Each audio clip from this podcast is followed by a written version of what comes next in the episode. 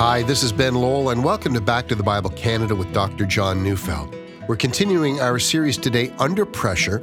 So let's turn in our Bibles to 1 Peter chapter 4, verses 7 to 11, as Dr. Neufeld brings us a message titled, What to Do in the End Times.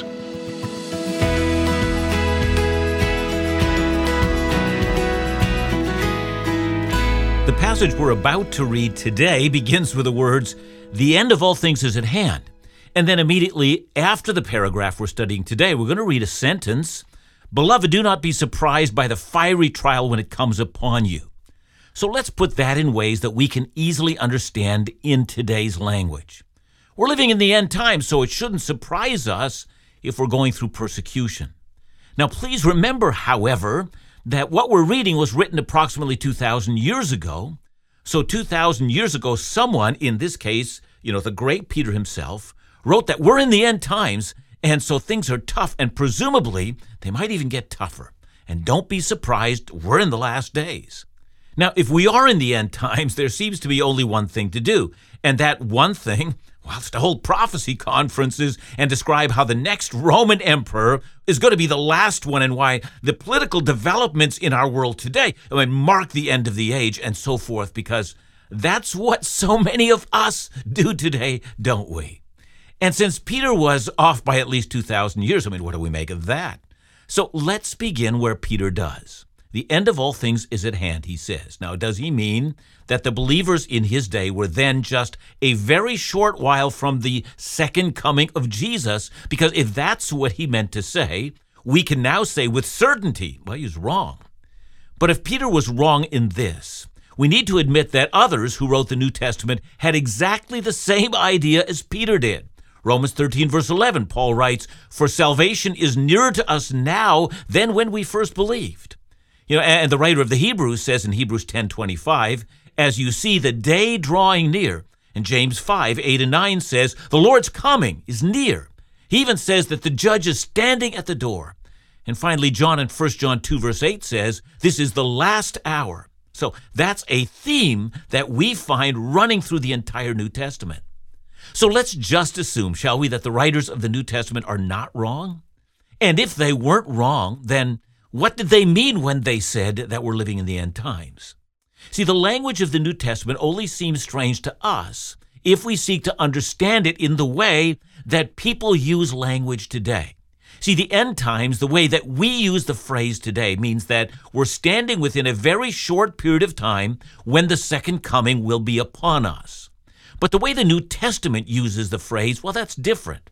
See, the writers of the New Testament were ever mindful of the fact that Jesus, while in his earthly incarnate form, did not know the day of his second coming. And so his followers also assumed they didn't know that day either. So when they spoke about the last days or the end of all things, well, they did think they were living in the last days. They meant that all the major events in God's redemptive timetable had already occurred, and now nothing was standing in the way of Christ returning a second time. So think of it this way. You know, sometimes in prophecy conferences today, we hear people talk about the end times in terms of what's happening in our world today. And they're going to say things like, I mean, did you know that technology is now developed in such a way so that now, for the first time in history, it's possible to give everyone a mark so they won't be able to buy and sell throughout the world without having that mark. And did you know that computers now track everyone? And did you also know that Russia is soon going to invade Israel? And did you know that when Israel came back to the promised land, well, the prophetic clock started ticking? You see, that's how we think of end times today. But did you also know that the writers of the New Testament never thought in those terms? They weren't looking at the global situation to see where they were on the redemptive timetable. Rather, they were looking at God's actions of redemption in history. And so they would have said, What are the acts of redemption that God has already completed? Well, God has completed the creation. That was followed by the fall. Then God called Abraham, and through that chosen nation, salvation would come to the world. Then Abraham's family did become a nation that God spoke about, and then they would need to be redeemed out of slavery, sent to the promised land, and after that Israel would become a nation, and David would become its king, and then a promise would be given that the Messiah would be a descendant of David and sit on David's throne. Well, then came the Babylonian captivity, and then came return from the captivity, and then Jesus, the long expected Messiah, was born. And in the fullness of time, he would preach the kingdom of God. He would die on a cross. He'd be raised from the dead. He'd ascend into heaven. The Holy Spirit would be poured out on the church. And now, and now, listen, the gospel is being brought to the Gentiles. See, in short, the writers of the New Testament weren't looking at what was happening in the politics of the world. Rather, they were looking at what had happened in God's redemptive program, and they noticed that now all things had been completed, and all that was now left was that Jesus would return. Of course, they didn't know when it would be, but they did know it would now occur at any time. And yeah, from that perspective, from their perspective, they were right in saying that we were living in the end times. And so, knowing that the end of all things is at hand, that is to say, knowing that the next great event in God's redemptive timetable was the second coming of Jesus, Christians needed to know what to do. And interestingly, they didn't warn people that the next Roman government would be the last one, or that Russia would soon invade, or that new military technology now made it possible for the Antichrist to finally come. That's not what they did. They didn't hold prophetic conferences at all. I mean, after all, why should they? They knew they were living at a time when the last days were upon them. So let's find out what they did do. I'm reading here 1 Peter 4 7 to 11. The end of all things is at hand. Therefore, be self controlled and sober minded for the sake of your prayers. Above all, keep loving one another earnestly, since love covers a multitude of sins. Show hospitality to one another without grumbling. As each has received a gift, use it to serve one another as good stewards of God's varied grace. Whoever speaks is one who speaks the oracles of God. Whoever serves is one who serves by the strength that God supplies, in order that in everything God may be glorified through Jesus Christ. To him belong glory and dominion forever and ever. Amen. Well, since the end of all things is at hand, believers need to do five things. And today, we're going to cover what four of those things are. Number one, this has to do with the attitude that believers should have in the present hour. And here, Peter gives us two very important attitudes. The first is be self controlled. I mean, some translators actually translate that word as be sane. I guess we could say, don't get crazy. I mean, the Greek word means you have to have an understanding about practical matters and so be able to act sensibly. Be practical. Act in accordance with the concerns that are before you. The word could also be translated have sound judgment. You know, it's interesting that Paul uses the opposite of this word when he was addressing Festus in Acts 26 when he says, I'm not mad, most excellent Festus. That is, I'm not crazy. In other words, I'm self controlled. This is great advice.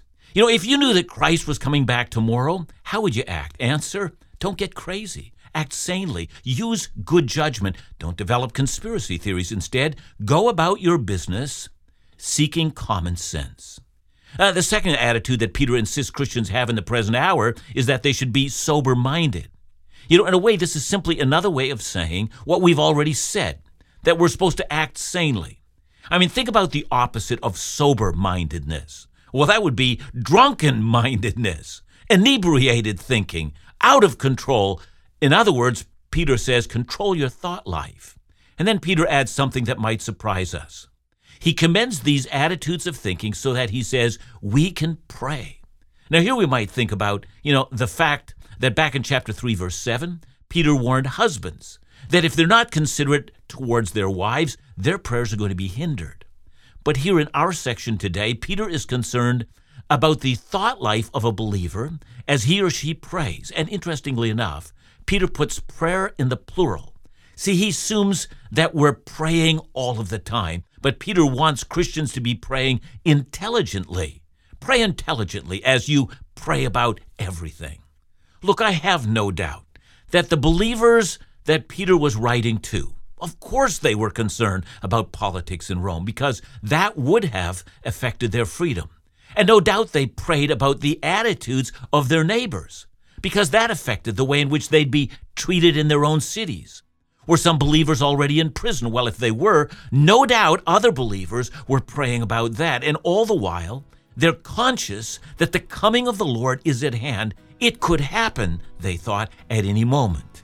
But, and this seems to be at the heart of Peter's concern, as you're constantly praying about so many things, remember also to pray avoiding all the crazy theories or getting caught up in some movement based on pure conjecture. Pray wisely, pray rationally, think clearly as you pray. Above all, know God's will, that is, know that God wants you to act in holiness in all situations.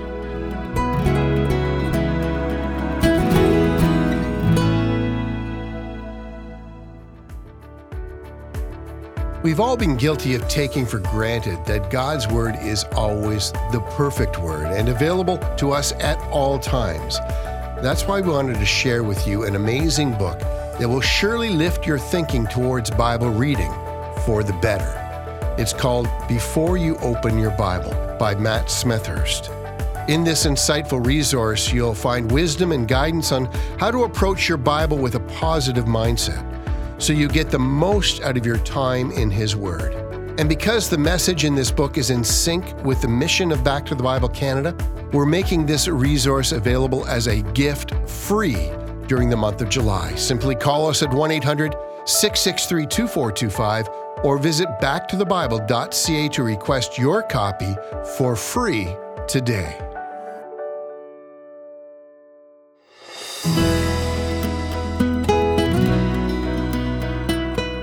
I've been talking about four attitudes Peter calls believers to have, given that the coming of Jesus could happen at any time. So let's look at the second of these. It's found in verse 8. Above all, keep loving one another earnestly, since love covers a multitude of sins. And here again, we find Peter is concerned that believers love one another. See, back in chapter 1, verse 22, he spoke about sincere brotherly love, and then he added, Love one another earnestly from a pure heart. And by the way, in his second letter, that is in 2 Peter 1, verse 7, Peter mentions love as one of a series of attitudes that will keep believers from being ineffective in their lives. But here in our passage today, did you notice he said, above all, keep love for one another, above all. Perhaps Peter was thinking about Jesus' words that are recorded in Matthew 22, in which Jesus said that love is the fulfillment of the law. You see, above all, that's quite a phrase, wouldn't you say? You know, I say that because so many little things and sometimes so many big things can cause Christians to stop loving each other. And since Peter is talking about living in the last days, you know, from our perspective today, well, it seems to me that some of our end time theories have really put a seed of suspicion rather than love between us. So let's talk about end times. But when we do, above all, we're committed as Christians to love each other above all.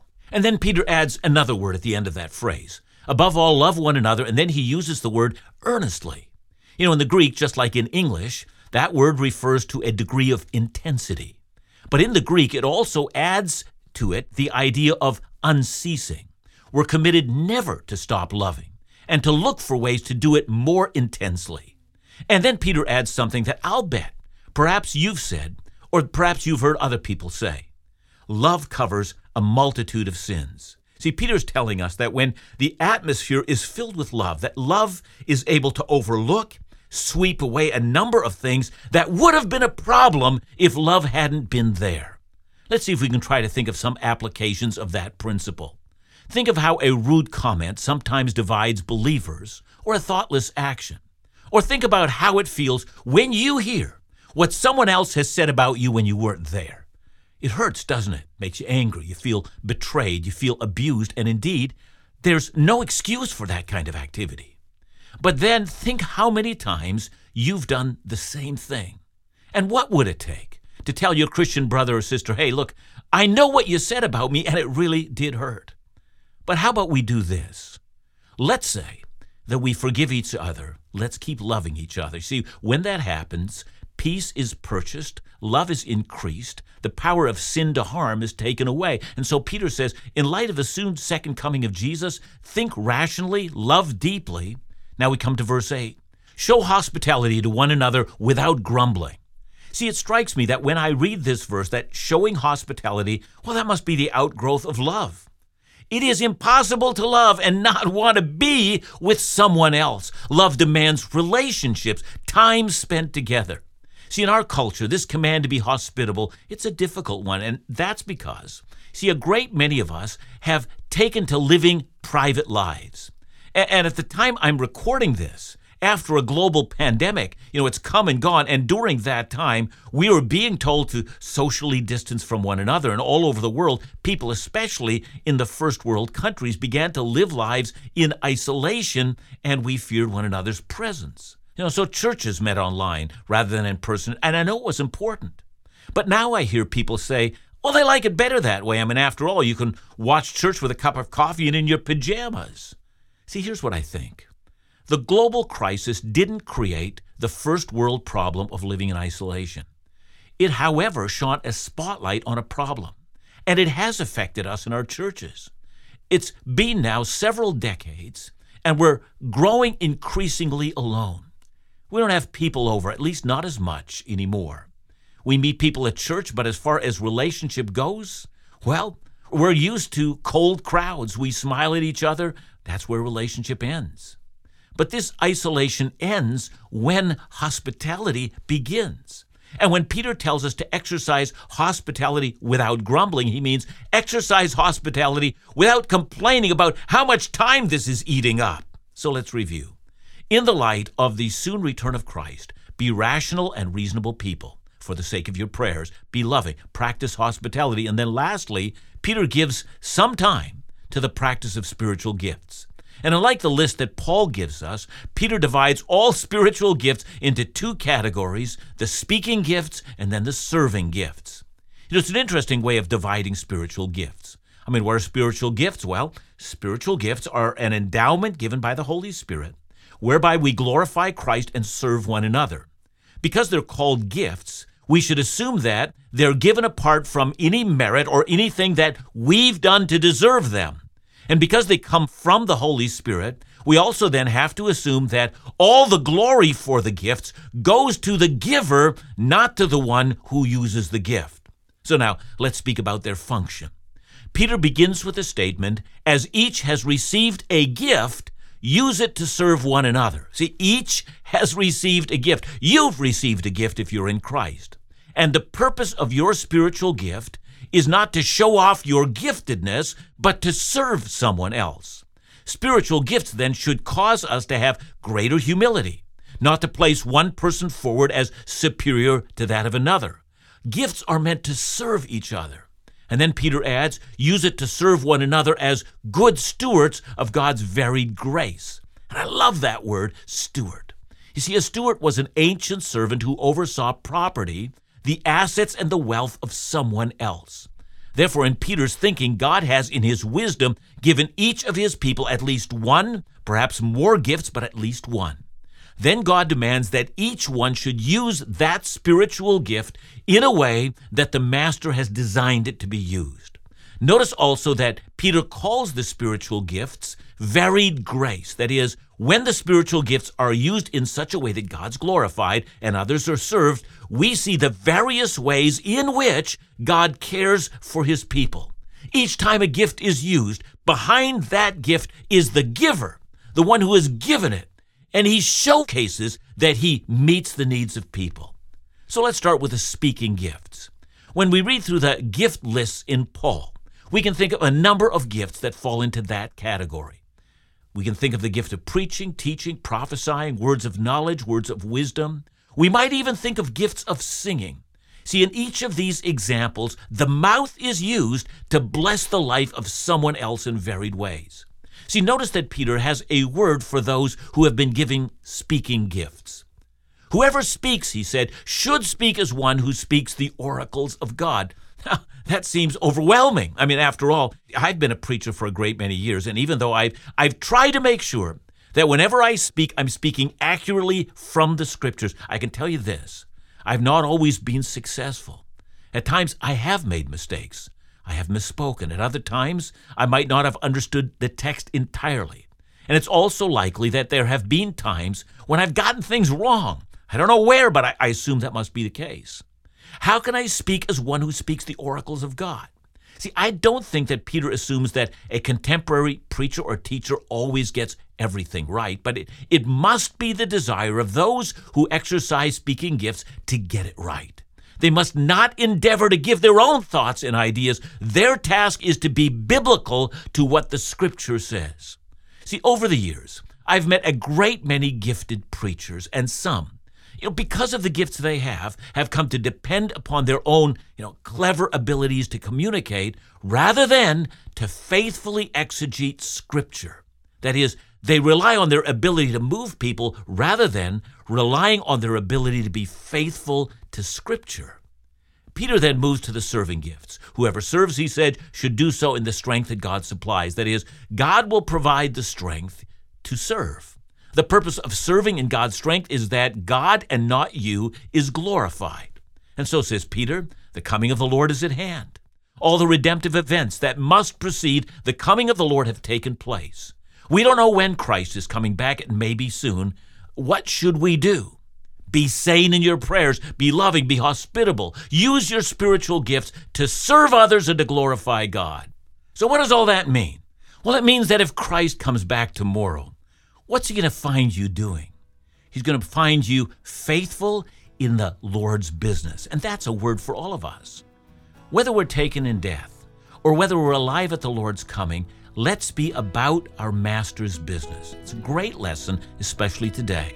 If you knew that Christ was coming back tomorrow, may he find you at your station, busy doing the things he assigned you to do.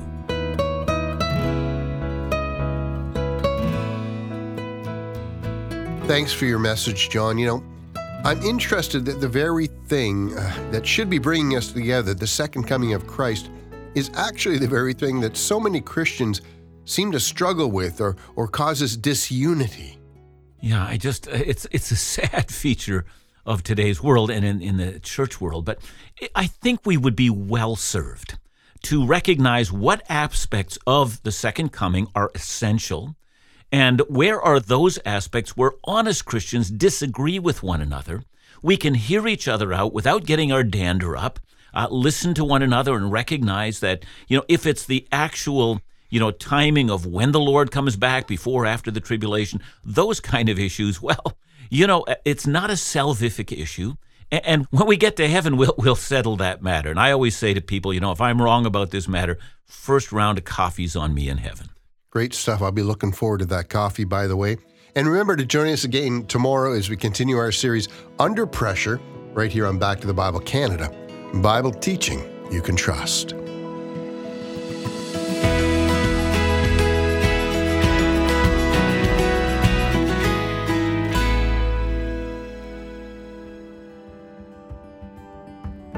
Back to the Bible Canada has wrapped up the Israel Experience 2022 with a success like never before, which is why we had no hesitation with jumping right into planning our Israel Experience 2023.